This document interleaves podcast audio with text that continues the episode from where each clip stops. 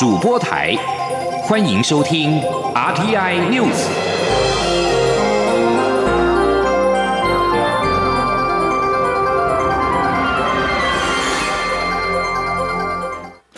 各位好，我是张旭华，欢迎收听这节央广主播台提供给您的 RTI News。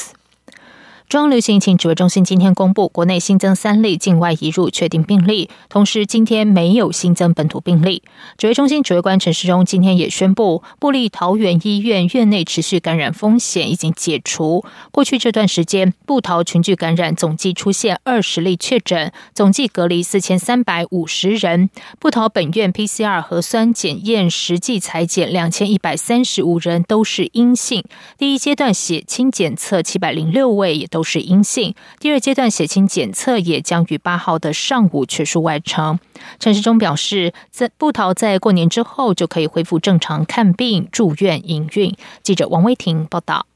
中央流行疫情指挥中心指挥官陈时中7号下午表示，部桃内部持续感染的风险解除，自2月7号0时起取消针对部桃员工及1月6号以后曾就医的门急诊病人健保卡注记。陈时中表示，部桃危机已经解除，将于春节过后开放正常看病等服务，后续还会推动复原与精进计划。陈时中说，部桃这4县应该是说危机已经解除了，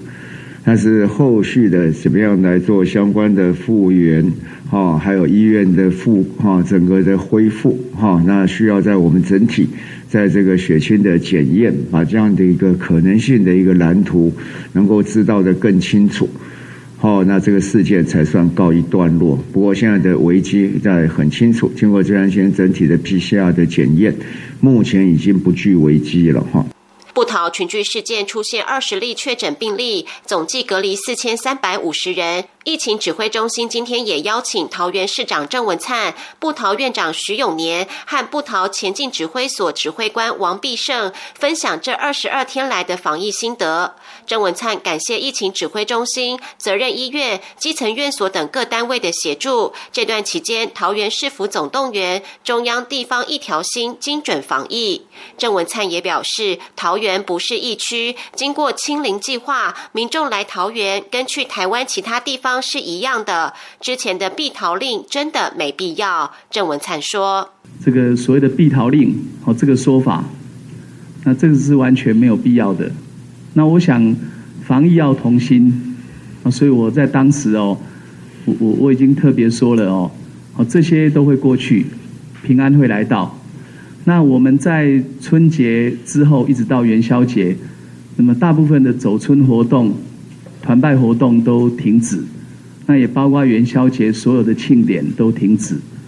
那我们会在春节后针对我们的各行各业受到影响的部分，那春节后再来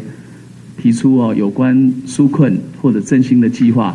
部桃院长徐永年为爆发群聚感染向社会致歉，但也感谢各界的爱心，强调部桃一定会挺过去。部桃前进指挥所指挥官王必胜表示，经过3阶段的清消、隔离和筛检，部桃本院 PCR 核酸检测应采2136人，实际采检2135人，2132人为阴性，有1位出国，还有3位检测中。第一阶段血清检测应采706位，实际采检682位，681人阴性，1位检验中。第二阶段血清采检应采1759人，实际采检582位，所有的采检工作将于8号早上全部完成。中央广播电台记者王威婷采访报道。部桃的危机解除，不过在第一阶段血清检验中，有1人试剂出现微弱讯号，仍然需要判定。疫情中心专家咨询小组召集人张尚纯表示，该个案做了很多试剂，有的阴性，有的弱阳性，需要1周之后再看血清抗体变化。另外，国内2家国产疫苗厂宣布进入第2期临床试验，预计6、7月可以完成。陈时中表示，他对这2家都抱以很高的期待，也于上周和他们开会询问是否有需要政府协助的地方。他说，政府会大力扶持国产疫苗，加速行政程序，但安全性和有效性不打折扣。供应新竹、苗栗、台中和台南的水库蓄水量持续递减，已经亮出了警示的橙灯和红灯。由于农历春节将近，民众大扫除用水量比较大，经济部水利署今天表示，目前正关注10号小年夜这波降雨的机会，也呼吁各家户节约用水，毕竟有很多水资源可以重复利用。记者陈林信宏报道。近两周以来，全台大多是晴朗好天气，各地水库水位也呈现下降。根据经济部水利署水库即时水情的统计，目前供应基隆用水的新山水库蓄水量最高达到 91%， 至于供应大台北地区的翡翠水库和供应新北、桃园以及新竹的石门水库，蓄水率也还各有 88% 以及 60%， 都在安全水位。但往南走，像是永和山、宝山、明德以及主要供应台中的德基水库，水库蓄水量都低得惊人，多数已跌破20%，亮出分区或是定点供水的红灯警示。经济部水利署副署长王义峰7号受访表示，为配合用水，目前采取跨区调度水源的方式，像是宝山和永和山水库供水区域互相支援。2月1号开始，桃园石门水库也每天支援新竹20万吨的用水，希望尽可能满足年节前家户大扫除的用水量需求。王义峰说，春节是大家大扫除的季节，那我们水利署跟台湾自来水公司、台北自来水事业处已经准备好各项的因应跟水资源的调度措施，那在兼顾防疫还有大家年节扫除的一个需求、用水需求之下，都可以满足。但是在这里还是要呼吁大家一定要节约用水。根据气象局的预测，2月10号小年夜当天将有一波封面报道，全台都有降雨的机会。水利署也正引颈期盼这波雨势，希望能为全台水库再挹注多一点的水量。另外，水利署也传授几招年前大扫除的省水技巧，像是厨房预测玻璃、地板等一般年终扫除时，清洁时可用擦拭代替直接用自来水大量冲洗，并先除尘再湿擦，因为灰尘减少就可以减少反复擦拭的次数。中央广播电台记者陈玲信鸿报道。在外电消息方面，在南韩竞争对手俞明熙宣布退出后，以及美国改变先前反对立场之后，奈及利亚经济学家伊维拉渴望成为世界贸易组织 WTO 的第一位女性秘书长。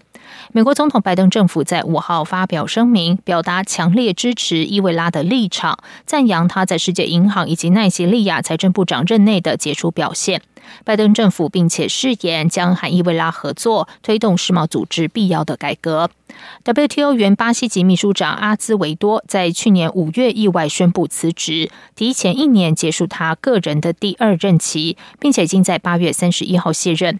世贸组织秘书长是采共视觉方式产生，伊维拉在去年的10月获得大多数世贸成员的支持，但遭到美国前总统川普政府反对。川普政府认为伊维拉和中国的关系密切。